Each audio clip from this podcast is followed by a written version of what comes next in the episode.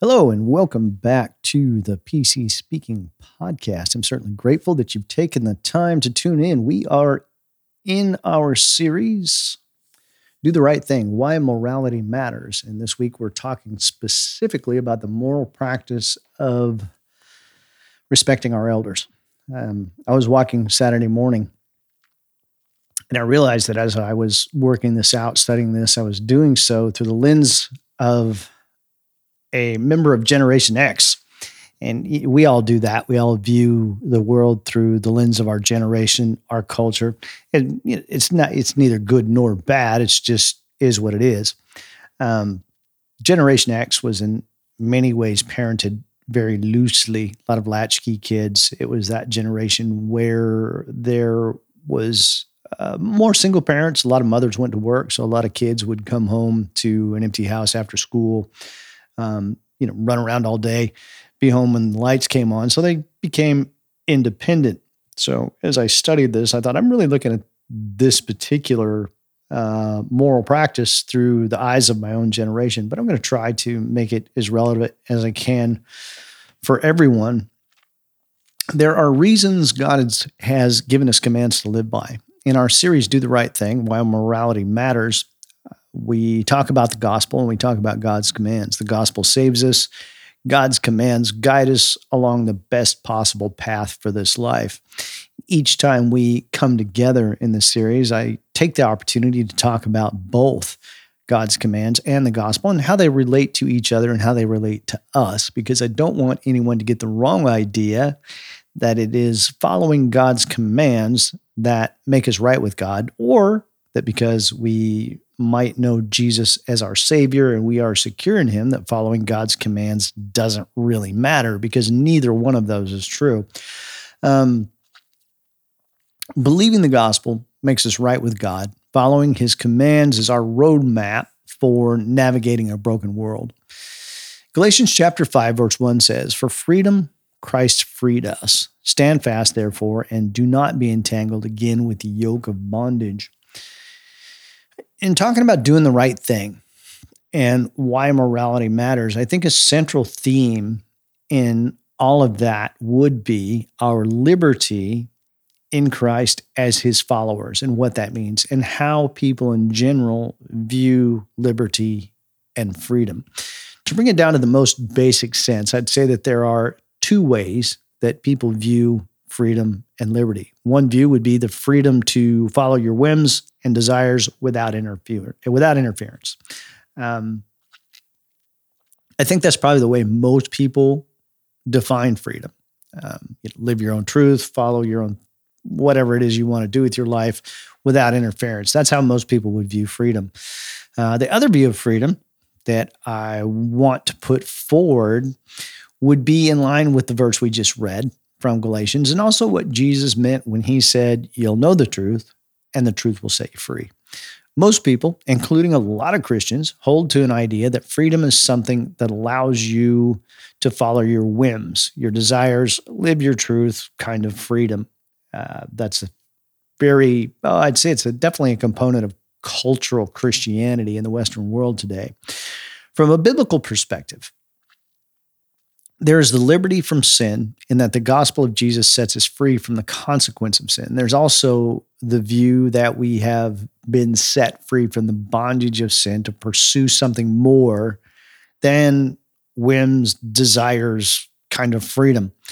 God's commands set us on a path to something more, to a deeper freedom than that. And I'll give you an example from the Bible that will help explain what I'm talking about. It's the story of Moses speaking to Pharaoh on behalf of the Israelites and him leading the Israelites out of Egypt. The Israelites had been slaves in Egypt for 400 years. God raises up Moses to lead his people, the Israelites, out of Egypt. And in talking about this, of course, we're summing up uh, the entire book of Exodus. So I'd encourage you to read the book and learn the story. And so this makes it more clear for you. But God tells Moses to go tell Pharaoh to let my people go. This happens multiple times, and each time Pharaoh refuses to do that, partly because he's obstinate, partly because he's going to lose a, a, massive workforce that's basically free. And there's a lot of economic reasons for that, all kinds of reasons for it. But either way, God tells Moses to go tell Pharaoh to let my people go.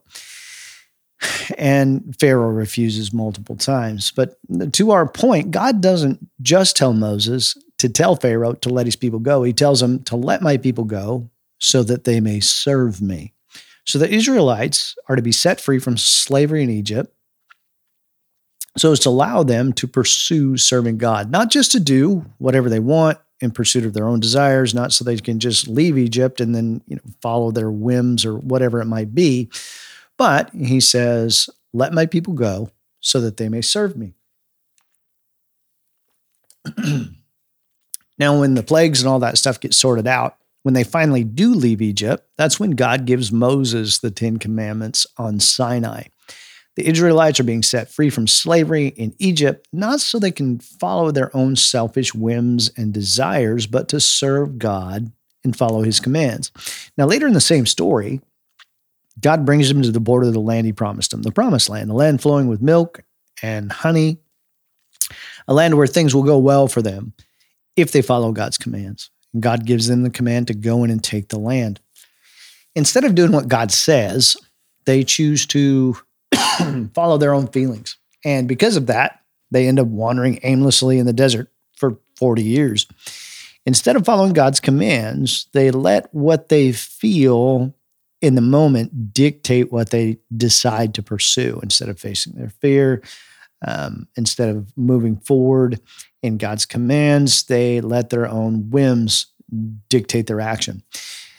And they may have left Egypt, but they really are no better off now. Matter of fact, they seem to think they were better off in Egypt.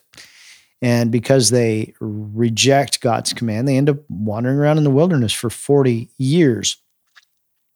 If a person views freedom as simply being able to follow my whims or desires, they really don't understand freedom very well. They'll be, you know, metaphorically speaking, left in Egypt as slaves or wandering aimlessly in the desert, which is not really freedom at all.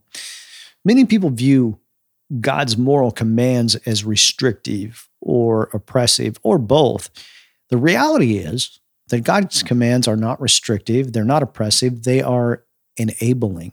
They set you free to pursue what is best. God's boundaries create liberty. See, without them, really your only option is being subject to selfish desires and whims, and sometimes being subject to the selfish whims of others. The Israelites are standing at the border of the promised land on the brink of freedom and good things, and God says, Go into the land, and they choose not to. And as a consequence, they end up wandering in the wilderness for 40 years a lot of what people view as freedom is, in fact, nothing more than just being a slave to selfish desires. It's wandering in the wilderness, and God's commands set you free from that. It's a bit of a, uh, maybe sometimes a difficult concept to get our head around, but the more you think about it, the more uh, real that becomes, the more true that becomes, the more you understand what that means. And let's be honest, most people, including most Christians, follow their own whims and desires, and their idea of freedom is very cultural. Um, often as well, I know what God says, but I'm just going to do what I'm going to do anyway. And as we look around at the world and we see people chasing their own whims, their own desires, you know, living their own truth, whatever it might be. How's that going for everyone when you think about it? People are anxious, people are miserable, people are confused, they wander aimlessly. I put out a podcast last week entitled Tis the Season for Anxiety and Depression. And my downloads on that podcast increased by over 1,000% when I talked about anxiety, and depression. The more you live your own truth, follow your selfish whims, your desires, the worse things get, the more confused you become, because that doesn't make things any better. We think we're going to be happy chasing those things, but it just doesn't work. People constantly have to try to change definitions and standards in a vain attempt to make themselves happy when they're following selfish desires. So we have to learn what God's commands are we have to be taught how and why to follow God's commands. And the why is important. That's kind of what this series is about. And we need help in doing that. And that's where parents and elders come in. And that's what we're talking about today the moral practice of respecting your elders. At some time, and I know a lot of people would uh, agree with me on this, at some point or over time, it seems that has become somewhat lost. Um, when I talk about respecting your elders. Again, this is something people view in different ways. But when I say this, I don't mean that people are mean to old people or they're disrespectful. They're not mean to old people and parents, although some are for sure. But as a culture, we don't seem to recognize the value and wisdom of older people. And it's my theory that has happened because of a few different things. One is that parents and elders were telling young people to respect your elders at one point, but not explaining why. And when you lose the why, you you lose the moral. The moral begins to seem irrelevant when you don't know why you should practice that. You know, if someone tells me you should respect your elders, if I don't know why, uh, and I don't do it, eventually it's going to be seem irrelevant. And then when that happens, people stop following the command or practicing the moral. And the problem that the command or moral solved begins to return. And another reason that I think this may have happened is because some parents and elders have not made themselves people worth respecting. That's just a reality that we need to face. Um, some people are jerks with a sense of entitlement. No one listens to them. That's unfortunately true. Um, sometimes uh, older folks, you know, we, I don't know if I'm in that category yet, but to some I would be, but we can't just expect people to respect us because we are older. It's something that needs to be earned. To be respectable, we need to earn respect. And really, the best way to gain that is through caring about other people. That's kind of a different topic. But another thing that's played a part is that things have changed very quickly in the past few decades. People have a lot of knowledge. If you have a question today, you don't have to go to, or say you have a theological question, you don't have to go to a church leader. Uh, you don't have to go to a parent, a grandparent, an elder uh, person to find the answer to a question. You just ask Google. It's quick, it's easy, it's right there all the time. People know a lot and can know anything they want almost instantaneously. Um, I can't imagine what I did because I have questions pop into my head all the time that I Google. And I can't remember what life was like before that was available, I think to myself, did I have all these questions all of the time? Or did I not have these questions? I don't know. But people know a lot and can know anything they want almost instantaneously. Especially young people, they're very technological, uh, technologically savvy. Um, they don't know how to find what they're looking for. They know how they to do what they want to do with technology, and they can get knowledge at a at an incredible rate.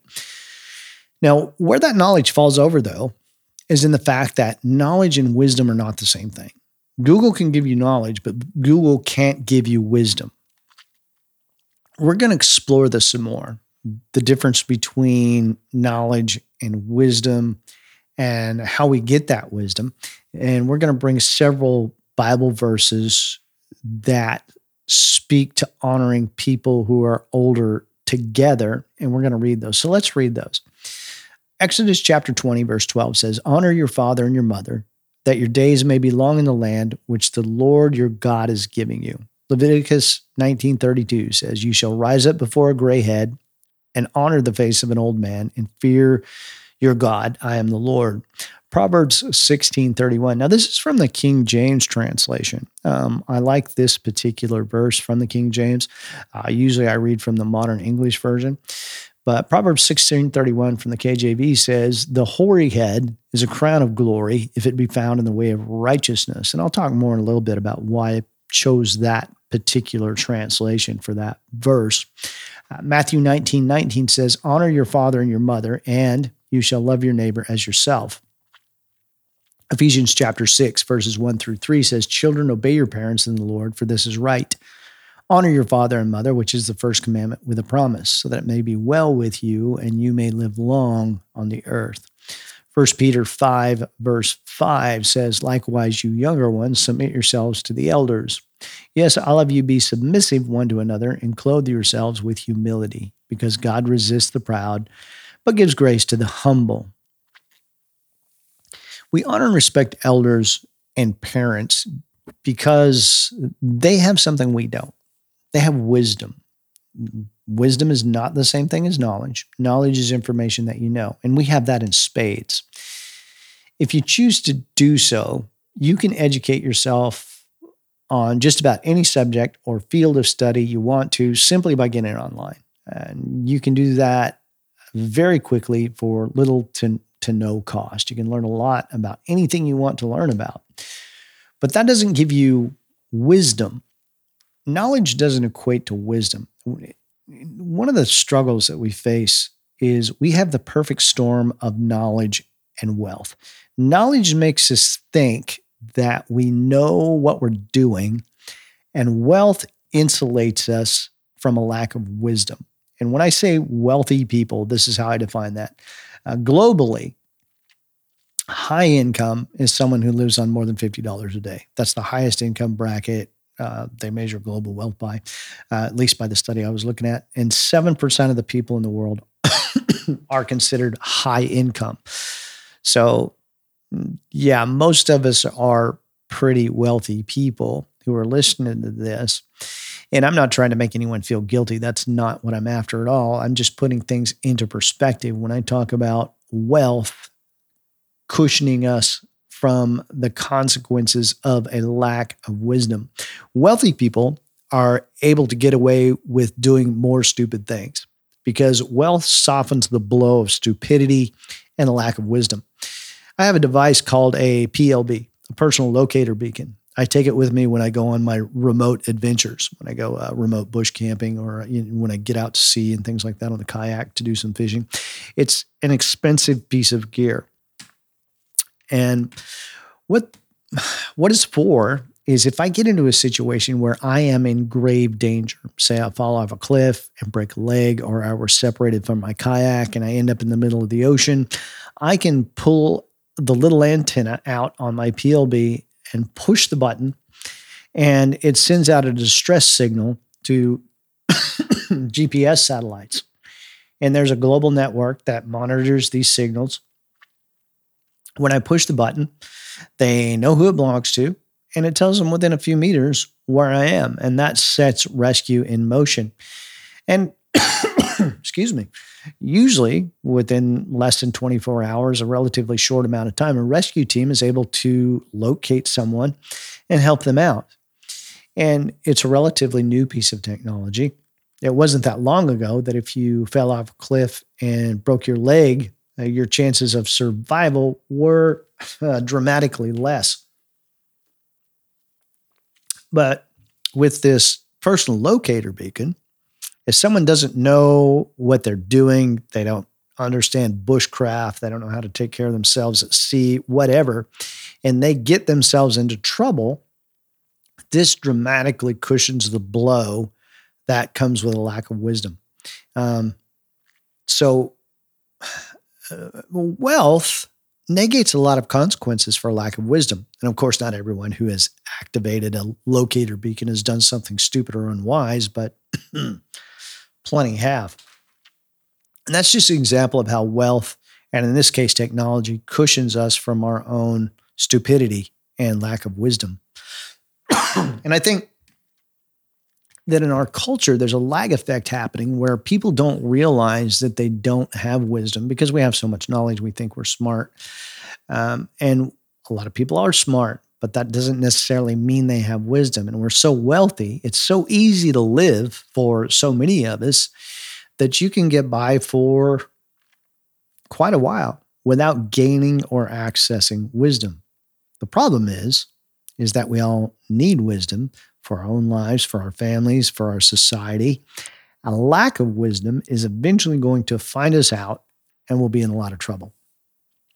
Take an activity like surfing, for instance. You can watch videos, you can read about it, you can learn a lot about it, you can read about it even on uh, a world champion level. You could take guys like Mick Fanning or Kelly Slater and read about them and what they do, and maybe even they've blogged some things. I don't know, watch videos.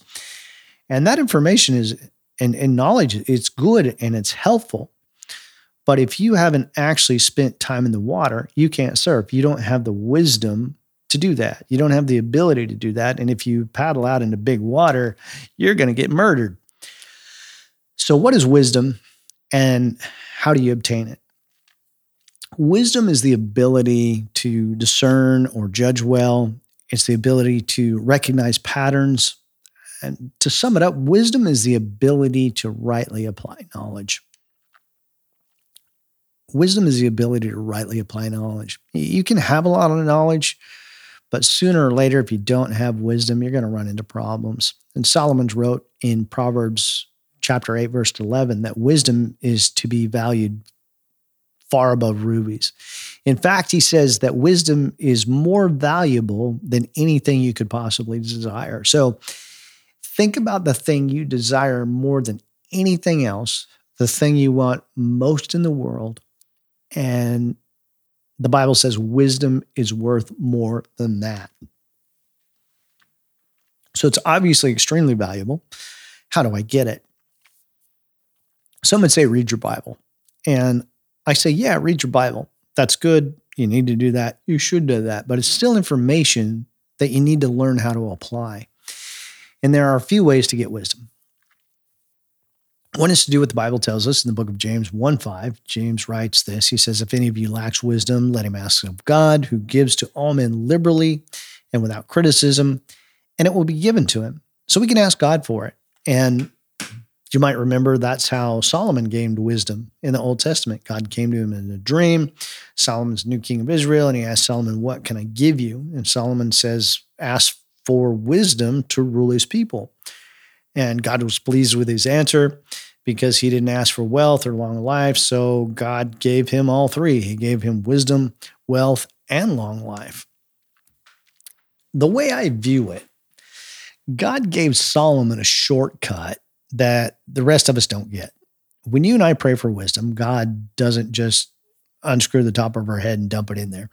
Uh, you don't get on your knees when you go to bed at night, pray for wisdom, and wake up wise. It'd be nice if it worked like that, but the reality it does is that it doesn't work like that.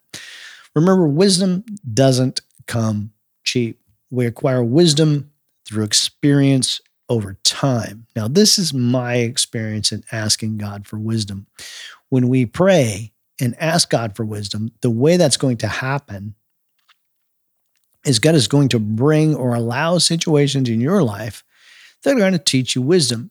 Those situations will likely be difficult. Wisdom is difficult. It takes a lot of time and pain to get it. But, you know, don't let that discourage you. Pray, ask God for wisdom. Just be prepared when you do. And people who are wise have gone through a lot of that. If you know someone wise, you know they've, they've probably had many difficult life experiences through which they have gained wisdom. Now, it is possible to circumvent a lot of the time and the pain that it takes to get wisdom. God's given us a way to do that. And that comes from the group of verses we read respect for elders, honoring your father and mother. Remember Ephesians chapter 6, uh, verses 1 through 3. Children, obey your parents in the Lord, for this is right. Honor your father and mother, which is the first commandment with promise, so that it may be well with you and you may live long on the earth. that commandment comes with a promise. Honor your father and mother, and things will be well with you, and you'll live long on the earth.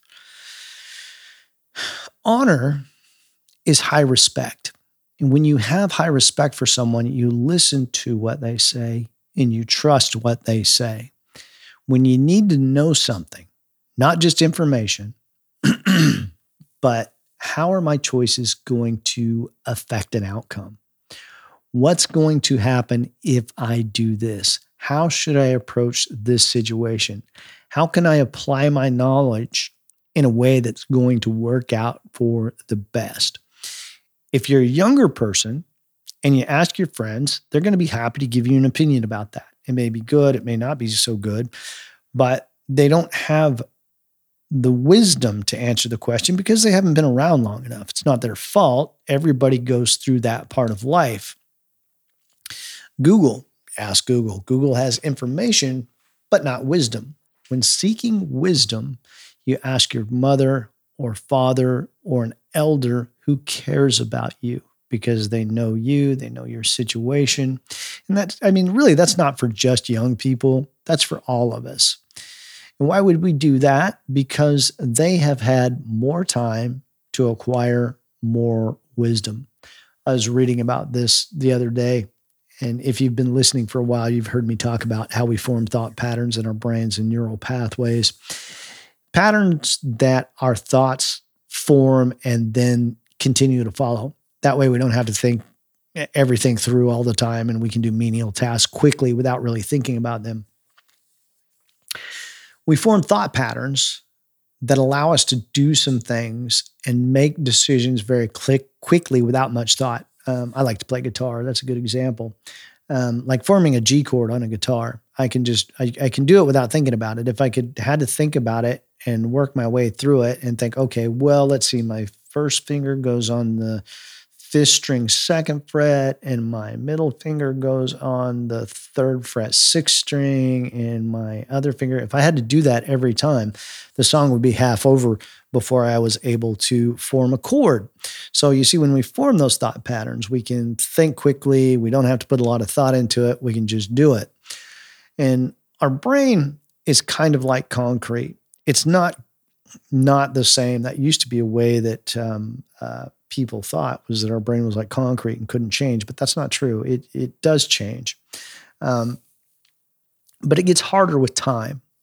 It solidifies more as we get older, and when you're young, your brain is very malleable, which makes it easy to learn, easy to change, easy to adapt, which you need a lot of when you're young because you're doing a lot of that. And change is much harder for older people because their brain is far less malleable when an older person says they're set in their ways, that's a real thing. That's it's more than just a preference. They really are set in their ways. Um, old people can still change the way they think. It's but it's more difficult. It takes a lot more effort than it does for a young person. So you know, it's good to understand that when someone older says I'm set in my ways, it's it's more than just you know there's some things I prefer. It's actually change is more difficult for them, but God has made us that way, and there's reasons for that. And an advantage uh, to that is that elder people, older people, are not affected much by pop culture and whatever happens to be going on at the moment. Their opinions don't change quickly. They're settled in those things. They've had a long time to think about them and work through them, which is good and it's advantageous as a young person to be able to adapt and change quickly. Sometimes you need young people see new things that we do need to recognize and we do need to change. But one advantage of older people is that because they have developed and learned and have thought patterns they have developed over the course of their life, they're able to quickly recognize patterns. They can see what's going on um, they can they can often see what's going to happen before it happens. They can see something and say, if you do that, this is what's going to happen next. We've probably all had that happen to us when a kid, when we were kids, and our parents or grandparents said something to us, and they said, if you do that, this is what's going to happen. And older people have that advantage because they can rightly apply knowledge because they have a lifetime of experience. They're able to recognize patterns, they're able to discern, they're able to judge. Google and our, our peers may have knowledge, but they probably don't have the ability to rightly apply that knowledge like someone older does. And our peers, obviously, they don't know any more than we do. So you can get wisdom by asking God. You can get wisdom by muddling through your own experience of trial and error, which is unavoidable in some ways. We're all going to have some experiences like that. Or you can learn from elders, older people, parents. A wise person learns from the mistakes of others. They don't have to go through the heartache and stress of learning everything the hard way. You can gain wisdom from elders without the mm. pain because they've already experienced it. Wisdom is expensive, and they've already paid the price for it. And for the most part, they are willing to pass that on to you for free. Recognizing you don't know everything and respecting older people and listening to what they say shows a tremendous capacity for wisdom. If you do that, you will become wise. Two more verses. Leviticus 19:32 says, "You shall rise up before a gray head and honor the face of an old man and fear your God. I am the Lord." Proverbs 16:31, uh, King James translation says, "The hoary head is a crown of glory if it be found in the way of righteousness." Now, I like the King James for that verse because it uses the word hoary, which is spelled H O A R Y, hoary. And what that word means is gray haired or old. And that's the way it's usually translated, which is correct and it's fine. And that's what it means. There's nothing wrong with translating it that way. But here's what I like about the word hoary I grew up in a place where we had hoarfrost. It's H O A R.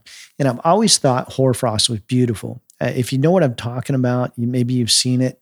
Um, it's like the the frost that forms on branches without leaves in the middle of winter when there's fog, and it's it's just beautiful.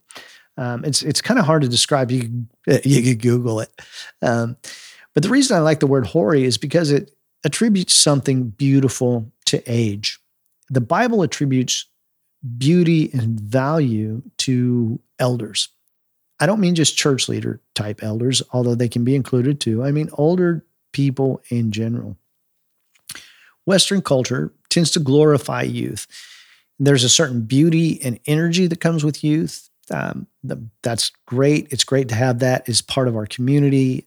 And we gratefully welcome that. I'm blessed that we have young people that bring that youth and energy to our church. And sometimes young people can see things that we don't. Uh, sometimes they can see things that need to change and be updated. And, and we're very fortunate to have that. But those who are older also have the wisdom to recognize that doesn't last. And they can remember what it was like to be that age. And it's wise to recognize the beauty of age. The Bible says, You shall rise up before a gray head and honor the face of an old man and fear your God. I am the Lord. That's respect for the wisdom and beauty of old age. And God puts that together with fear your God in that verse. Now, respecting elders is not on the same level as honoring God, but God put it in the same sentence, which is not nothing. It's something to think about. And I love when I learn something that feels like I've always known that thing, but I've just been made aware of it. It's like somebody flips on a light switch in my brain and it shines light on something that was already there and then I recognize it. This is this is one of those things. God has placed within each of us an attraction to the wisdom and beauty of old age. You read it in stories, you see it in culture, you see it in movies.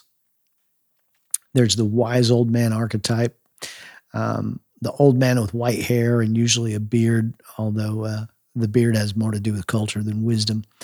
Um, Gandalf in The Lord of the Rings, Obi Wan Kenobi in Star Wars, uh, Mr. Miyagi in The Karate Kid, Alfred in Batman, Mick in Rocky. And of course, there's the parent relationship as well. You see that in stories Simba and Mufasa in The Lion King.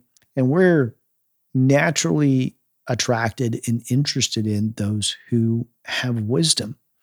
When artists have attempted to represent God in art, they portray him as having white hair or a hoary head, which is the artist saying God is wise. Well, I hope that helps explain practical reasons for respecting elders and honoring your parents and, and why it's worthwhile to listen to them. The Bible says, get wisdom. And in, in, in some ways, we can do that the easy way or we can do that the hard way. And some of it will always be hard. That's just reality. We can also ask God for wisdom. We can also ask people who are older than we are and who we respect for wisdom. And I've never met anyone who was an elder person who is not more than willing to help out for free. And that's why the moral practice of respecting elders matters. Well, that's all I've got for you today. I certainly hope you found that helpful in some way. And if you know somebody who might find it helpful, please share it with them. And I look forward to talking to you again soon. See you then.